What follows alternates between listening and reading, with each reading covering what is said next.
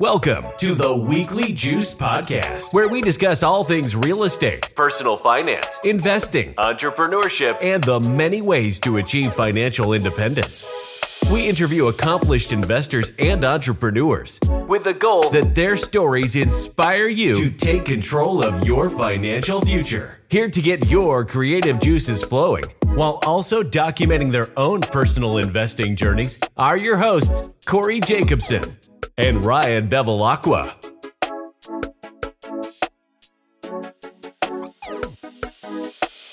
Welcome back to the Weekly Juice. As always, it's your boys Ryan and Corey here with another episode. Today we had the pleasure of interviewing Jay Conner. He is a real estate investor out of North Carolina. He's been in the biz since 2003 and has rehabbed over 450 homes. That averages $78,000 per deal. Um, he mentions he does a lot of flips right now. We also got into talking a lot about sub two and creative financing, which was fun. Um, but he consults one on one with investors and aspiring investors on how to become private money lenders. Yeah, people need to get ready for some Southern energy in this episode. Uh, he has maybe the best intro that we've heard, if not all time, in the last hundred episodes or so. He really has this like we we called it charisma, like this just a spark. He's a great salesman, but one of the things that Jay talks about is his story about how in 2003, 4, 5, uh, all the way up to 2007 and 8, he had a, a, a real estate business that had a, a, home equity line or a line of credit for his business that was up to a million dollars.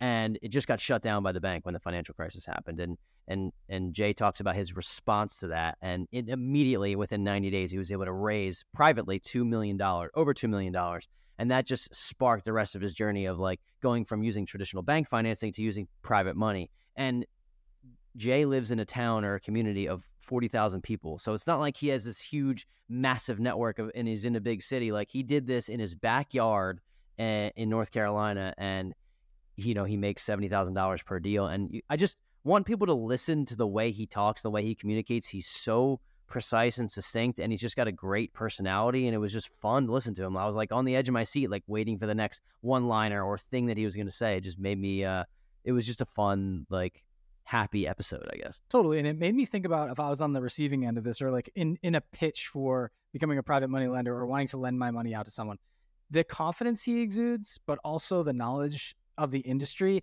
and then the energy. He's likable. He's yes. easy to trust. Maybe it's the Southern thing. I don't know what it was, but he knew stuff. He's been in the business for a very long time. He's got a great story. He wrote a book.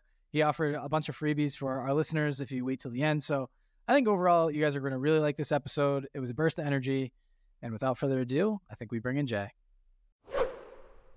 When you have investment properties and tenants, you need a good system in place for collecting rent to make it easy as possible. And RentRedi can help you with everything. When you sign up for RentRedi, you can start adding your properties, inviting tenants, and creating charges. You can even set up automatic rent reminders and create auto late fees as well. For tenants, they can pay via ACH, card, or even cash using RentRedi's web and mobile apps. They can also use an automatic payment setup and sign up for rent reporting so they get rewarded for paying rent on time. RentRedi saves you time and hassle by automating rent collection, and you can manage everything from one dashboard. For our weekly juice listeners, RentRedi's given us a special 50% off for any RentRedi plan using our code weeklyjuice at rentredi.com. That's R E N T R E D I.com using the code weeklyjuice. That's W E E K L Y J U I C E to save 50% off any RentRedi plan. Jay, officially welcome to the Weekly Juice podcast. Corey and I are so excited to have you on the show. We just talked a little bit pre-recording about a lot about um, raising private money, and I think you have an amazing skill set to share with our listeners. And we're really excited to hear the backstory of how you got into real estate. So we appreciate you joining us. Absolutely, Ryan and Corey. Let me tell you, I'm so excited to be here with you, and I'll tell you why. My lands, private money has had more of an impact on my real estate investing business than any other strategy, any other technique that I've learned when I was cut off from the banks. It was the biggest blessing in disguise. For goodness sakes, in less than 90 days, I uh, raised $2,150,000 after losing my line of credit. But um, you were asking about how I got started in real estate and, and that type of thing. Well, I was actually raised in a family, my father, that was in the housing business my dad, he's 90 years old now, just had his big 90th birthday party, and uh, he was in manufactured housing. He was the largest retailer of manufactured homes, mobile homes, if you will, for decades and decades. So I was always around uh, the um, industry and the company of helping people own a home. I was just focused in affordable housing. Well, way back in 2003, the uh, financing for that product went away. The whole industry fell out of favor with Wall Street. Well, I knew if I ever got out of um, manufactured housing and mobile homes, I wanted to get into single family houses. So for the first six years, from 2000, um, for the 2003 all the way to, to January of 2009, I relied on the local banks to fund our deals uh, uh, single family deals. I've done commercial as well, shopping centers, et cetera, but the focus has been on single family houses. So for the first six years, all I knew to do to get my deals funded, my real estate deals funded, was to go to the local bank, get on my hands and knees, and put my hands underneath my chin and beg and say, please fund my deal, you know, and give financial statements and verification of income and all that kind of stuff. And so, anyway, that's all I knew to do. Well, the biggest blessing in disguise came along January 2009. Now, I know, Corey and Ryan, it may be hard for you to believe, but here in Eastern North Carolina, we still have handsets and cords that are attached to them. It's, it's called a landline telephone. Anyway, I was sitting here at my desk and I called up my banker, January 2009, and here's where the pivot happened. I called him up I told him about these two deals that I had under contract, these two single family houses uh, to fund, and I had a line of credit there. At least I thought I still had a line of credit there. And I found out very quickly on that conversation that my line of credit had been shut down with no notice. And I sat here and I thought to myself, and I said, Steve, I said, what do you mean my line of credit is closed? I've had a great relationship with you in the bank for six years. He says, Jay, don't you know there's a global financial crisis going on right now? I said, no, but now I've got a financial crisis. I got these two deals under contract, over a $100,000 in profit, no way to fund them. So I, I, I shut down the phone there uh, with Steve and I thought here for a moment. And here's a writer downer. By the way, these people that go around and say every problem you got's an opportunity, I want to throw up. I didn't have no problem. I mean, no opportunity. I had a problem, right? Yeah. So yeah. I sat here and I asked myself a question. I said, who do I know that can help me with my problem? And so, I mean, I had a choice. I could have quit. I could have gone to the house, you know, and uh, but that wasn't my one of my choices. And so immediately I thought of my friend Jeff, eh, who lived in Greensboro, North Carolina at the time. He was investing in real estate. I told him what had happened. He said, Well, Jay, welcome to the club. I said, What club? He said, The club of being shut down at the bank. I just lost my line of credit last week. I said, Well, Jeff, how you going to fund your deals? He says, Have you ever heard of private money? I said, No. He says, Have you ever heard of self directed IRAs? I said, No. And so I studied private money, what it is, what it was, and I studied how to use self, how people can use their retirement funds to be a private lender, uh, how they can use their investment capital to be a private lender. And so I simply started sharing, first of all, with people in my own network, people I went to church with, people at the Rotary Club, people in my cell phone. I just started sharing with them my private lending program. In other words, I started sharing with them how they can earn high rates of return safely and securely. So what did I do? I didn't ask anybody for money. You know, the traditional way of borrowing money is you go to the bank, get on your hands and knees, and you ask and you apply. In this world of private money, there's no asking, no begging, no selling, no persuading. You're not asking for a mortgage, you're offering a mortgage, right? So what did I do? I put on I put on my teacher hat, right? So my teacher hat says private money teacher. So here's the deal. So many times new real estate investors will say to me, they'll say, Jay, I'm fear of rejection. You know, I'm, I'm afraid nobody's going to loan me money. And here's the deal, and here's another writer downer. How can you be rejected if you're not asking for anything? You see, we separate the conversation with a new potential private lender of here's how you can earn high rates of return safely and securely. By the way, the whole program is in my book that I'll give your audience for free. but here's the interest rate we'll pay. Here's how you're protected. Here's how you can get your money back early in case of an emergency.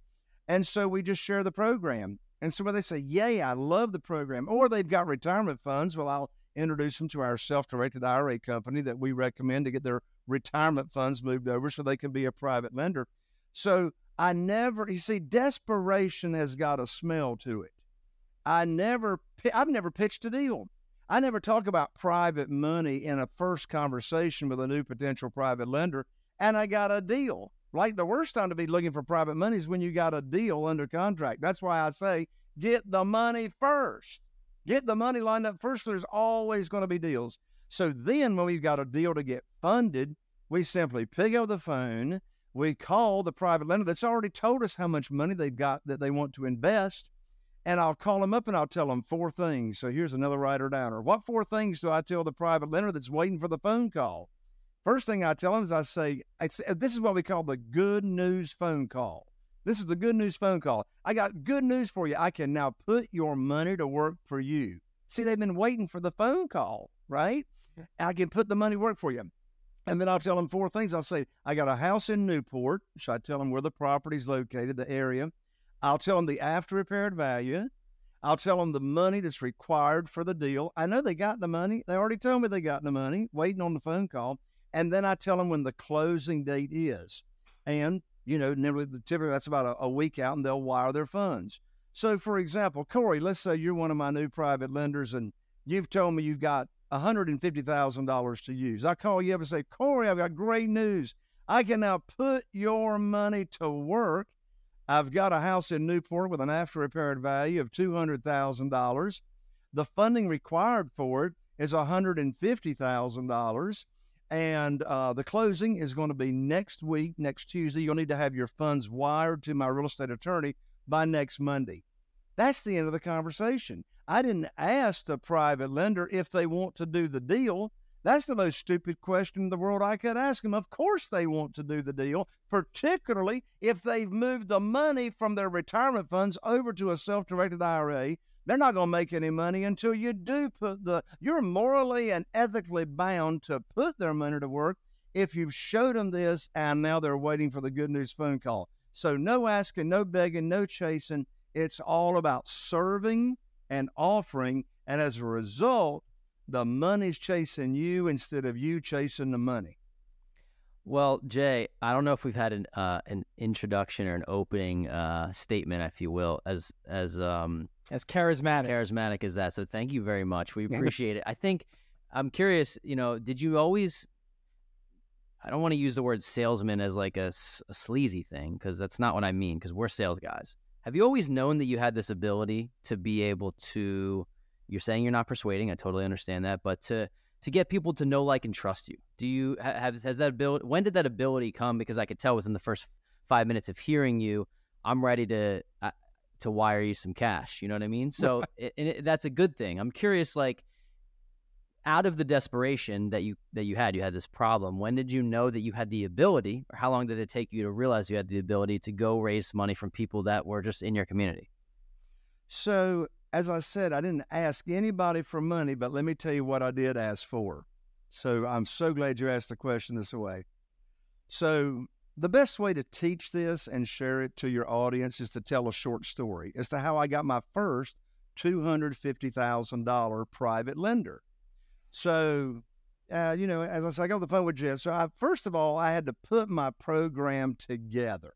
What do I mean by that? I had to decide what interest rate was I going to offer um, how you know how could they get their money back early in case there was uh, they had some kind of emergency? Well, I decided I'm going to put in the promissory note a 90 day call option, so they can give me 90 days to you know get their money back in case of an emergency. So I put, you know, what's the length of the note going to be? Well, I decided I was going to make the length of the notes two years. Okay, so I so I put my program together, and so then here's what I did. This is called the indirect method conversation. The indirect method. So here's how it goes. It was on a Wednesday night at 7:30. My wife, Carol Joy, and I, we were on our way to Bible study here on Barber Road at the Church of Christ. And so we get there, and I knew who I wanted to talk to after Bible study on Wednesday night. So I walked in the foyer and I walked up to the gentleman. His name was Wayne. I walked up to Wayne and I said, Wayne, I said, I've got something that I'd like to talk with you about confidentially after Bible study tonight. Would you be available to get together for a few minutes? He said, Sure. So we had Bible study, and Bible study's over, and so we get together in the nursery after after Bible study. I shut the door, and here's exactly what I said to Wayne. I said, Wayne, you know everybody in this community. And he did. He was the original Zenith television dealer in Morehead City, North Carolina. And if you don't know who the Zenith television dealer was or is, then you don't remember life before Walmart come into town because you actually went to the Zenith television dealer to buy your TVs before Walmart. So I said, Wayne, you know everybody. You've installed a television in everybody's house here in, in the local community. You're in the Rotary Club. You're connected everywhere. I said, Wayne, I need your help. And I said, Wayne, I've now opened up my real estate investing business to people I know and trust, and it's by referral only. I'm paying insane high rates of return. And so here's what I need your help with, Wayne. When you run across somebody and they're complaining about the volatility of the stock market, losing money in the stock market, or they're complaining about the stupid low rates they can get at the local bank in the form of a certificate of deposit, would you refer them to me and I'll tell them about my private lending program? Well, what do you think Wayne said? Wayne said, yep. Well, now, Brother Jay, what you talking about? What kind of rates are you paying? And I said, Well, that depends on the deal. I said, um, But are you saying you and your wife might be interested? He said, Well, yeah, we might be interested. We're making only 3% in the local CD, and that's what the rates were back in 2009. He says, and we're losing money. The stock market, the you know, it's volatile all over the place. Um, he says, you know, what kind of rate are you paying? And I said, uh, well, what sounds high to you? And he said, well, we're getting 3% in the local bank. He said, I don't know, I guess 5% sounds pretty high. I said, well, Wayne, I can't pay you 5% but I can pay you 8%. He said, put me down for $250,000. So I went to his home, his and his wife's home the next day afternoon, and I went over the private lending program, which is in my book, how to teach a potential private lender how your program works. What's the rate? Now, notice I'm not talking any deal. Also, notice I'm not bringing up those other two deals that I've got under contract, right? That are still hanging out there that I don't have funded. Because you see, even if you are not trying to sound desperate, if you talk about private lending to someone that's never done it and you got a deal that needs funded, you're sounding desperate without even trying to sound desperate. So we separate those conversations of the program. So they pledged nothing to sign. They pledged two hundred fifty thousand dollars. So then three days go by. I, I, I was patient. Three days go by. And I called up Wayne with the good news phone call, right? And I told him about this, the house that I had. Well, I actually told him about one house. I didn't tell him about the other one. And so you see that how important that process is uh, because we want to separate offering an opportunity, right, with actually having a deal for the private lender to to fund. And I'll tell you, today I've got here's something interesting. Today I've got 47 private lenders, individuals that are funding mine and Carol Joy's deals. And you know what? Not one of them had ever heard of private money or private lending uh, or self directed IRAs. And by the way, there's another writer downer actionable item establish a relationship with a self directed IRA company so that when you're talking with someone and you find out they've got retirement funds, and they're interested in getting higher rates of return safely and securely, then you've got somebody to refer them to to talk about how what's that look like of moving retirement funds over to a self-directed IRA company. So having these relationships in place are so important as well. Totally. Um, can you talk to the types of deals that private money is good for? I know there's a multitude out there, but for example, you mentioned you had a couple in your back pocket it's obviously good to get the money first. We've established that, but it's also what kind of deals are you finding or strategy are you using to find that spread, right? So you can pay back the private money lender, but then also you make a little bit on your back end Sure. as well. So on the single family house, so so you raise private money for different types of real estate projects, right? My, I mean, I've done shopping centers, but my focus um, for uh, ever since, really, my focus since 2003 has been single family houses. So our average profit right now is seventy-eight thousand dollars per house. So obviously, for us to make those kind of profits, we got to be buying these houses at a discount, right? So typically, we are, uh, so I'm not going to borrow more than 75% of the after repaired value. I didn't say of the purchase price, big difference. So I'm not going to borrow more than 75% of the after repaired value. So, for example, if I'm, you know, considering and making an offer on a house that's got a after repaired value of two hundred thousand dollars. Well, I'm not going to borrow more than 150, but let's say that house needs thirty or forty thousand dollars in rehab to make it absolutely beautiful, and I'm going to flip it. So in this market today, I'm flipping most of the houses. However, if I buy a house, side note, if I buy a house on terms with creative financing, which I know you all know a lot about as well, if I'm buying a house on terms, subject to the existing note, seller financing, etc., then typically I'm going to sell it on terms, right? I'm not going to cash out. So buy my my criteria or rule of thumb is buy on terms, sell on terms. Pay all cash with private money or your own cash, cash out. Because I don't want a bunch of cash, whether it's private money or my own cash, buried in a property. But back to what I was saying. After repaired value of two hundred thousand dollars, I'll borrow up to one hundred fifty thousand. Maybe it's got thirty or forty in rehab needed. Well, I buy two hundred thousand dollar after repaired houses all day long for eighty to hundred thousand dollars because we have a motivated and you know a, distre- a motivated seller and a distressed property. So most of them are uh, single family houses. Uh, but in addition to that, you can use private money, raise private money for syndication. I know you guys have done that. And so the difference is you're going to syndicate or raise money uh, from private lenders to invest in a fund, typically for your larger projects, commercial deals, apartments, etc. Um, but everything that we do with private money in this world of single family houses is what we call one offs. One offs. So these private lenders are not investing in a fund, they are getting a promissory note and a deed of trust or a mortgage. So we're not borrowing unsecured money. And their their investment, right, is backed by the real estate that I'm buying.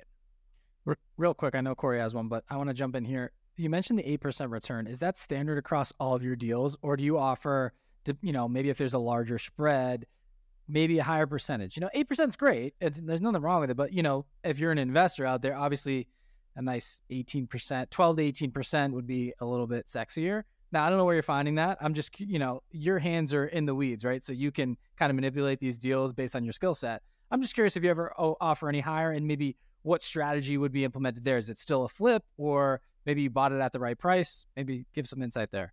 Sure. So um, I have discovered and observed over all these years, private lenders talk among themselves.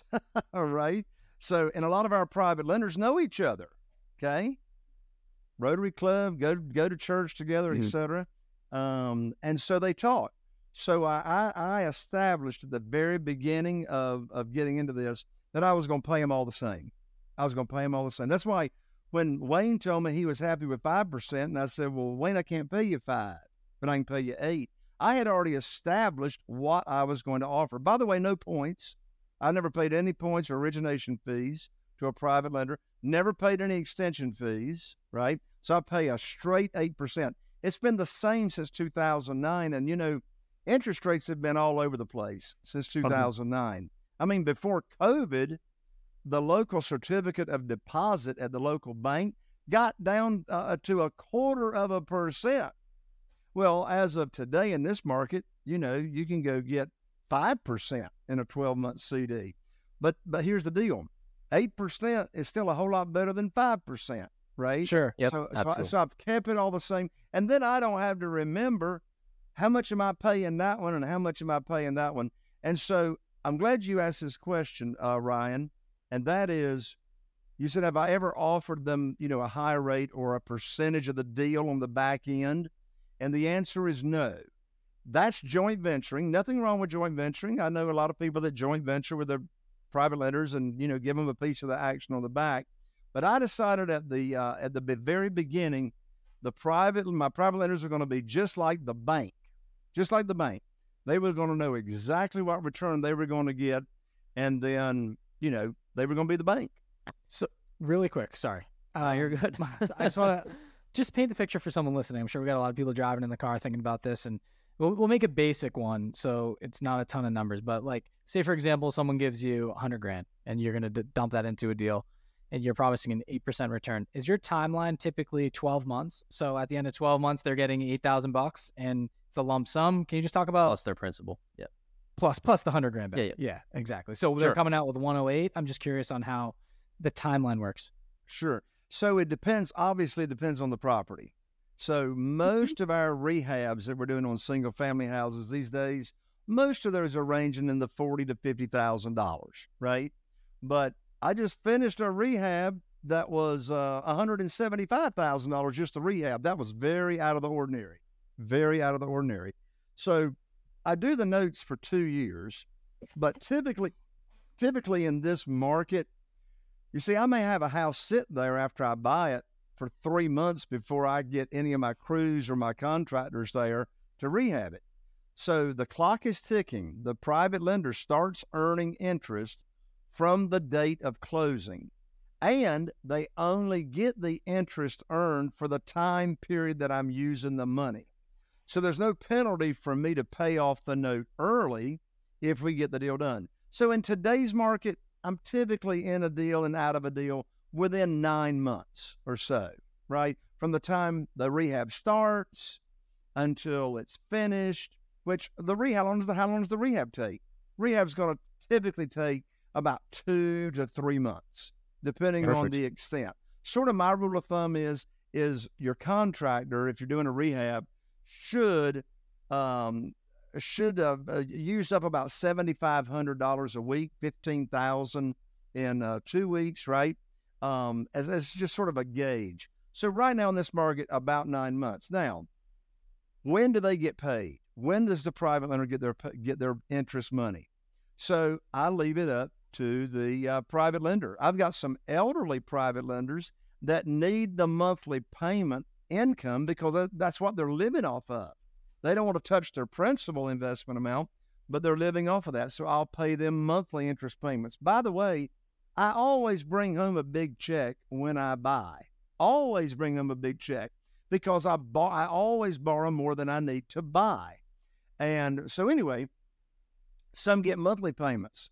But if I'm doing, you know, a flip in six or nine months and the person doesn't need the monthly payments, then we'll just let the interest accrue. And then when we cash out, they'll get all of their principal investment back and the interest that they've earned during that period of time. So this 8% that I pay is an annual percentage rate.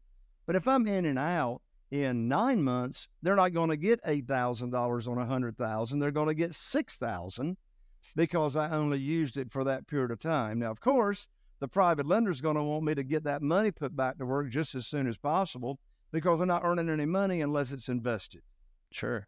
This is perfect. You mentioned, I want to go back to what you said, Jay. You mentioned something about getting a pay a payday or a check when you buy.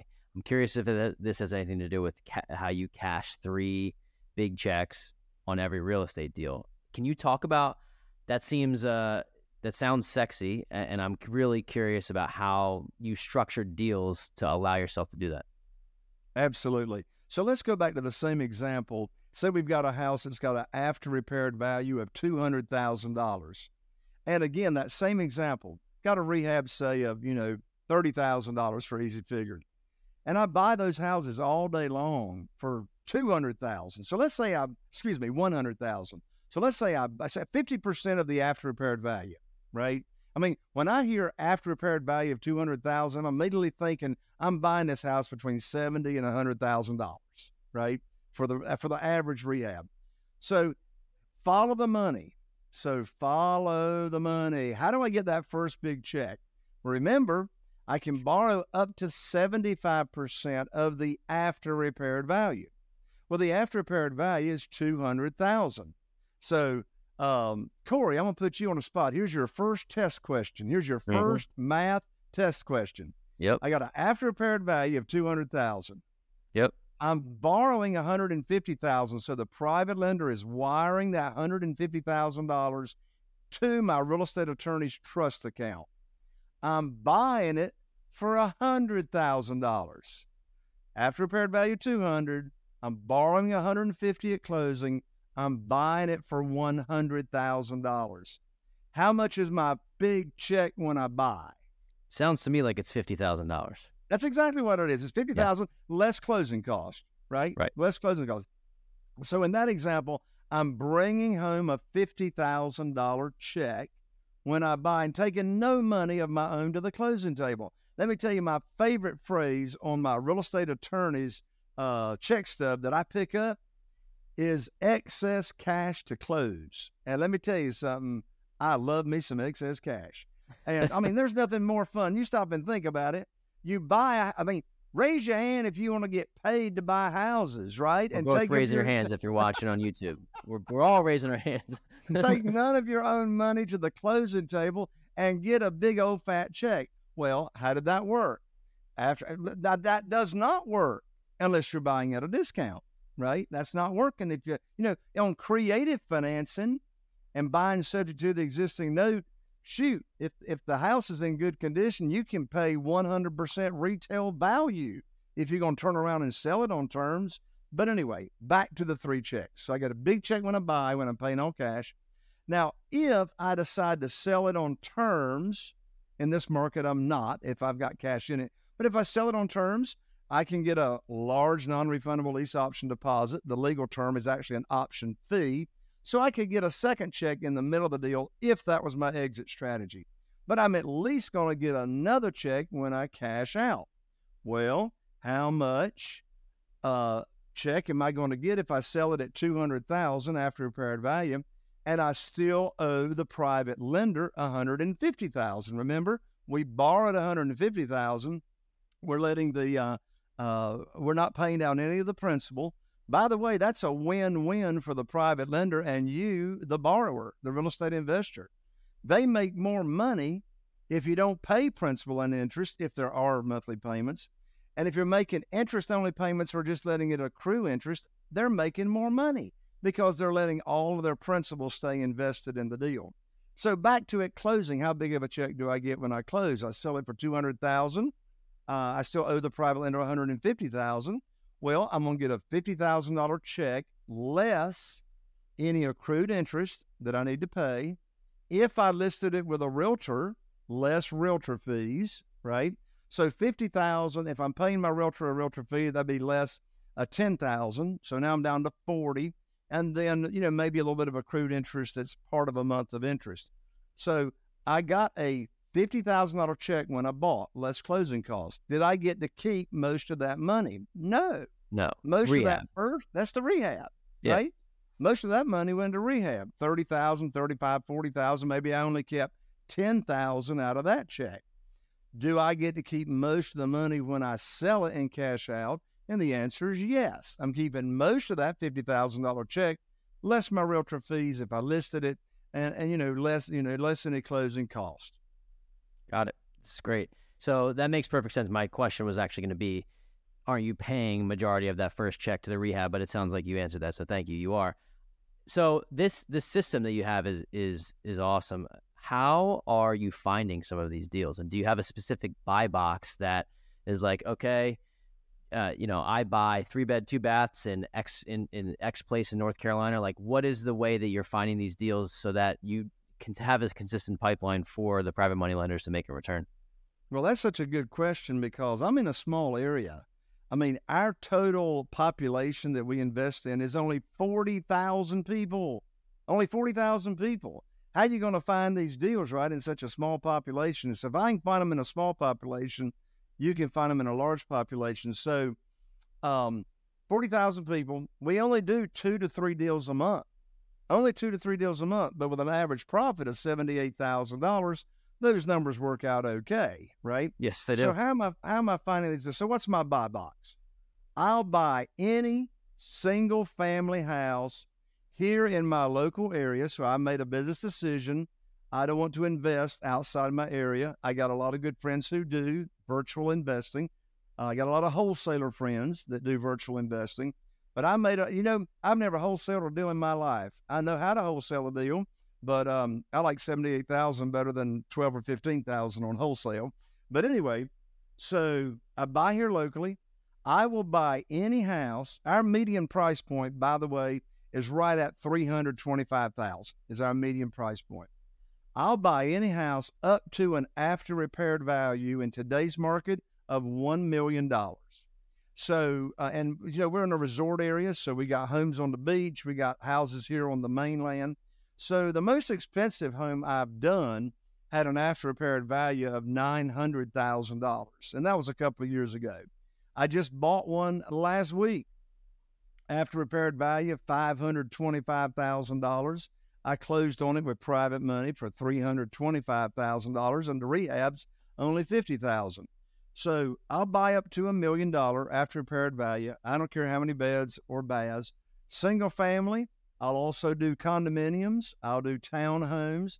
I'm not going to do duplexes. I'm not going to do duplexes unless I'm able to buy that on terms and then either rent it out or sell it on terms. But cashing out, not many people want to buy a duplex. So sort of my my buyer pool is lower. But let me give some advice based on experience in 2003, I keep the majority of my deals that I buy, I keep the majority of them around the median price point, and here's why. That's where most of your buyers are when you're going to sell a house. Most of your buyers, first time mm-hmm. home buyers, are around that median price point. So I want to be able to sell it really, really fast. Cool. Thanks for that.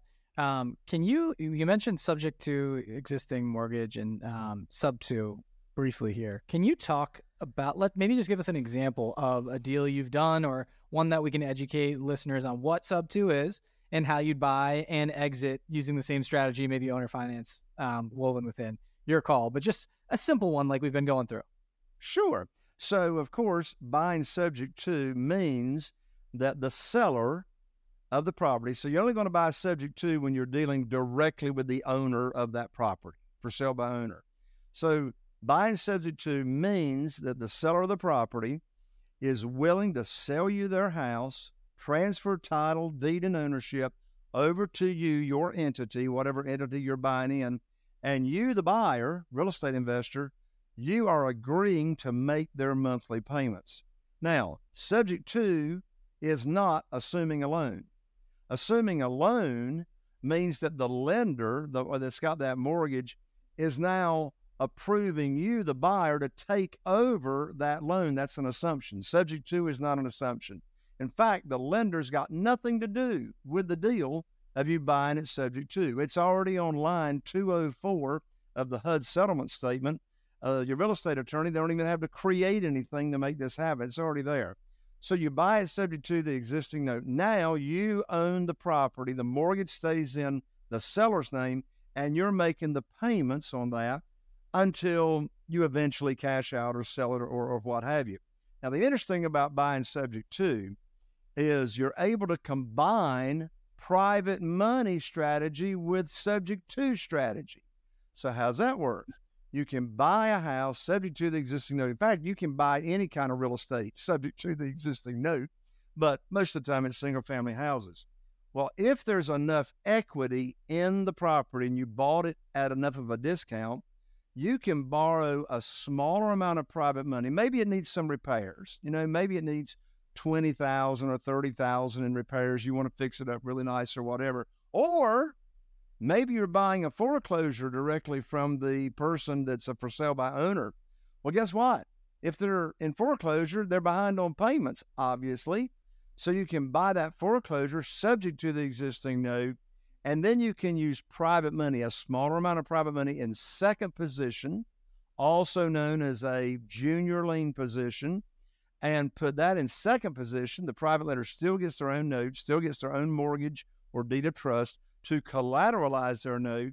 And now you use that private money, smaller amount, to bring past payments current, you know, do some minor rehab if it needs it. I've used that strategy a lot, right? When I'm not wanting to dig into my own pocket, buy subject to, and if there's some cash needed, I can put a twenty or thirty thousand dollars smaller amount of money in second position. Got it. So with with sub to, what is the benefit to the seller? Maybe they're in a you know a, a pinch, right? I guess my assumption here is they are not behind on payments. Maybe they're struggling to make their payments. You're taking over their payments, right? But how do you agree on a price to get a spread there? And then what's your exit strategy if you're going to like roll that into a new, you know, maybe owner finance to someone else coming to buy it in, or at least to at least the own option. I'm trying to figure out like the next stage here. Sure. Well, it depends on it depends on their motivation and why they're wanting to sell.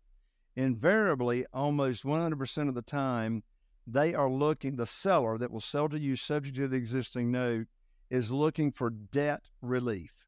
They're looking for debt relief for whatever reason. Making that monthly payment is giving them a heartache. So either they are personally uh, in financial straits for whatever reason, somebody died, somebody lost a job, somebody got a divorce. For some reason, they can't afford that monthly payment anymore, right? And they're or, or they're needing to move, and they're needing to move quickly. That's a great thing about private money and buying subject to the existing note. You can I, all my offers. I tell I can close. I put in writing. I can close in seven days. Seven days. And here's another thing: when I'm buying, uh, they can't get out that fast, right? So I will allow them to stay in the house for an agreed upon period of time, and I will give them half of the cash that's coming to them. Now, if they're selling for what they owe, obviously there's, there's no cash there coming. But if they're in foreclosure, I always give them three or four thousand dollars to help them get back on their feet. For goodness sakes, if my average profit is seventy-eight thousand dollars, can I not help somebody in distress get back on their feet, even if they they will sell for what the payoff is. So yep.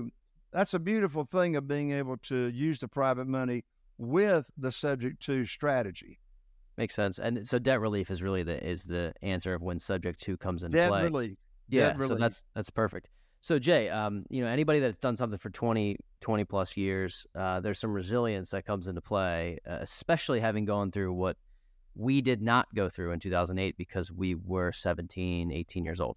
So, um, and we just weren't in business, right? We experienced it, but not at the level that you you definitely did. So, I'm curious, what do you what is the what has changed? And this is more of like a personal question, but what has changed the most, or what has been the the biggest shift that you've seen in, in the real estate business as a whole since you started you know, through 2010, 15, 20, and up to now. And and the fact that you're still thriving means that you've been able to be, uh, I'll say it again, resilient enough to to withstand it. I'm just curious.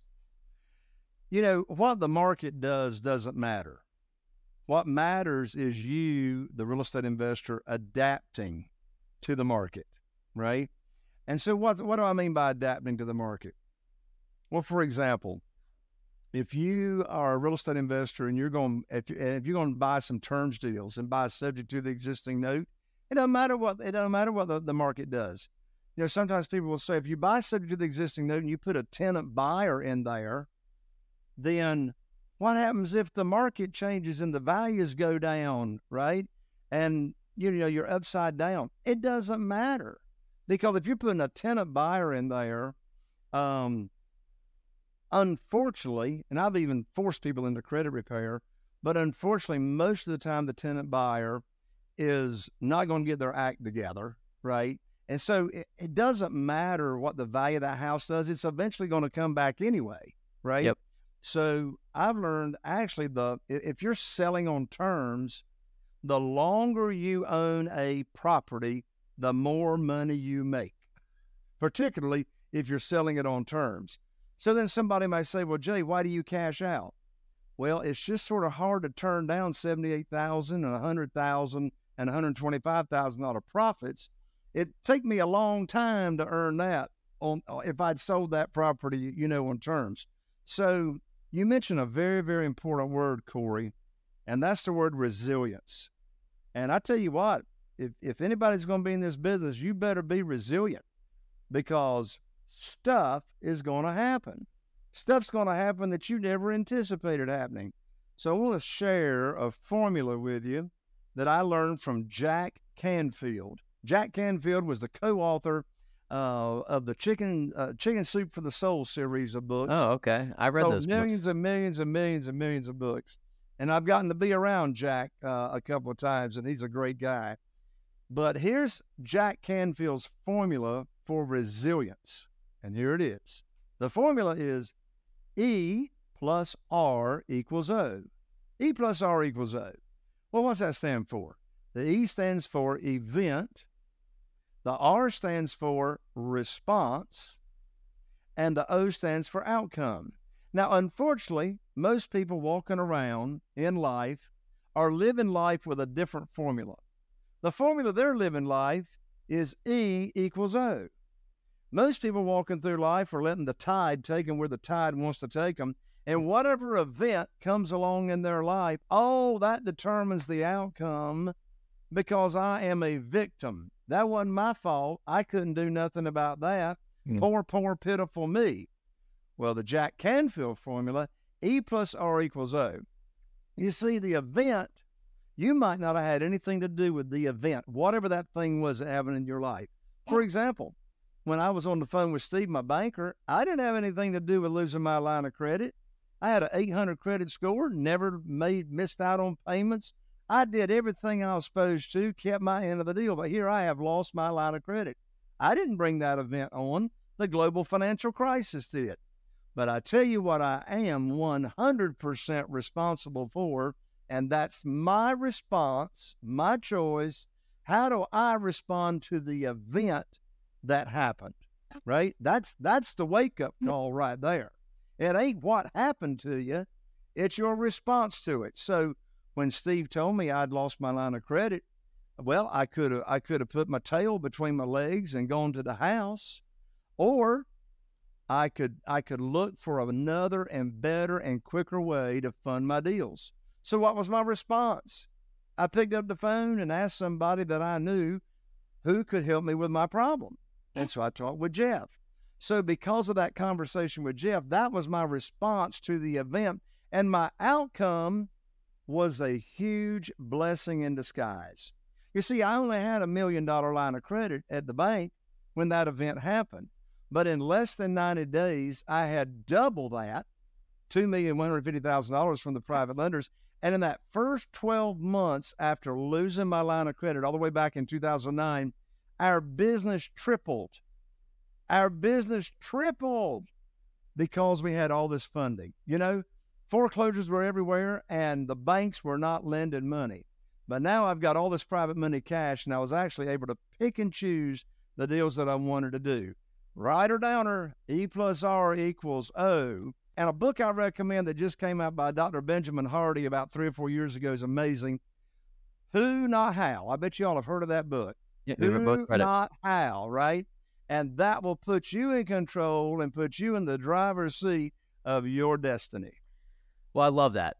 E plus R equals O. That is uh, that's brilliant and it's simple and it really makes a lot of sense because I we've both have been there. Ryan and I have been pissed off about something and just taking it. You know, like give yourself three minutes to be mad and then figure out what your response is going to be. Right, but like don't wait. You know, don't be mad for for ten days. It doesn't help anybody. So thank you, thank you for that. Speaking of books, I want to talk about your book. You mentioned in the beginning. I'm not even sure if you mentioned the title, but I know that you have something for our listeners here, and and your book is "Where to Get the Money Now." Great title, by the way. How and where to get money for your real estate deals without relying on traditional or hard money lenders. And you're holding it up now if you're watching. So, uh, talk about your book, talk about the inspiration to write it, and then talk about where people can can access it. Sure. So the book, by the way, this is not downloadable. This is not an ebook. This is an actual book, book, book that I'll autograph and, and we'll ship it to you in the mail, three day delivery. You can get it on Amazon for 20 bucks, but get it from me for free and just cover shipping and handling, and we'll ship it out to you priority mail. This book breaks it down super, super simple, step by step, how to get the private money chasing you instead of you having to chase any any money whatsoever. Think about how much more confident you're going to be when you make offers. And I tell you one thing, Corey and uh, Ryan, and for goodness sakes, forgive me if uh, if I'm getting ready to say something that goes against what you teach. So I'm going to risk it, and here we go. Risk it. We uh, love it. Bring it on. so what drives me nuts is the gurus and the real estate investing teachers out there that say just get the deal under contract, the money will show up. I want to throw up. I want to go, where in the world is the money going to show up? Is it just like going to rain out of clouds or something? Right? No. So that's why I practice and I preach. Get the money lined up first. Think about how much more confident, how many more offers you're going to make when you know you got the money burning a hole in your pocket. This book will show you simple step by step how to get at least $500,000 in private money lined up for you to use in less than 30 days. So here is the URL website. I will ship this to you www.jayconner, and I'm an ER, not an OR, J A Y C O N N E R dot com forward slash book. That's jayconner.com, J A Y C O N N E R dot com forward slash book, and I'll ship it right out to you. Great. That's awesome. Uh, we appreciate you doing that for our audience, and you know, just to pay shipping and handling seems like a steal here. So, Jay, this has been um, enlightening. I I love your spirit. I, I want to thank you for coming on. I think this is uh, you know, just it's just you're just a fun conversation to have, and I can tell that you know what you're talking about too. So that doesn't hurt. What's the um best way for people to get in touch with you? Maybe if they want to network, they want to learn more oh, about sure. you, sure. they, they want to buy your book. Go to, Sure, just go to jayconner.com, J A Y C O N N E R.com. Right there, we got all of our contact information. You know, we actually pick up the phone when somebody calls. I know that's like hard to believe, but we actually pick up the telephone. No, what's harder to believe is the phone that you just showed us. I don't know. I what I think that was was a corded phone, which I haven't seen in years. So thank you for, thank you for, uh, yeah, thank you for showing that to our audience. And that's uh, that's old school right there. Well, I'll tell you uh, what, Jay, Corey, I, I just want to tell you, I've enjoyed being with you and Ryan so much. I'm going to do something for your audience. I got a $3,000 gift, a $3,000 gift, and here it is. I put on live in person three times a year the Private Money Academy Conference. Private Money Academy Conference. And uh, here's the URL. It's a $3,000 event. I'm going to give out a URL website right now to where your listeners can come for only a $97 registration fee. And the only reason we charge that is to save the seat. So, you know, we're not kicking somebody else out from the event. But here's the URL for the $3,000 event for only a $97 registration fee www.jaysliveevent.com, J A Y S L I V E E V E N T.com, jaysliveevent.com. And if anybody wants to hear more about private money just on podcast, just uh, look for my podcast on any of your podcast platforms at Raising Private Money. Imagine that. Raising Private Money with Jay Conner. I'm super easy to find on the podcast apps. Well, listen, people. I think the proof is in the in the deals. You know, it's an average seventy thousand dollars per deal. Jay sounds like he knows what he's talking about, and uh, I think he actually does. So you should check out his his book, his podcast, um, and any other ways to connect with him. Jay, this has been awesome, man. We want to thank you for coming on. I learned a lot today. I love that formula. Uh, we're gonna that one's gonna stick in my brain for a while, and God knows we need it in this business. So thanks so much mm-hmm. for coming on. Corey Ryan, thank you so much for having me on. God bless you. I hope to see you soon. Thanks for tuning in this week to the Weekly Juice Podcast. If you liked what you heard, please leave us a five star review on Apple Podcasts, subscribe, and share with friends. The more ratings we get, the more ears we'll get on our show, and in turn, we'll be able to provide you with more high quality guests. You can also find us on Instagram at Weekly Juice Pod, where we post daily tips and tricks and document our own journey towards financial freedom. Make sure to tune in every Wednesday to get your weekly juice.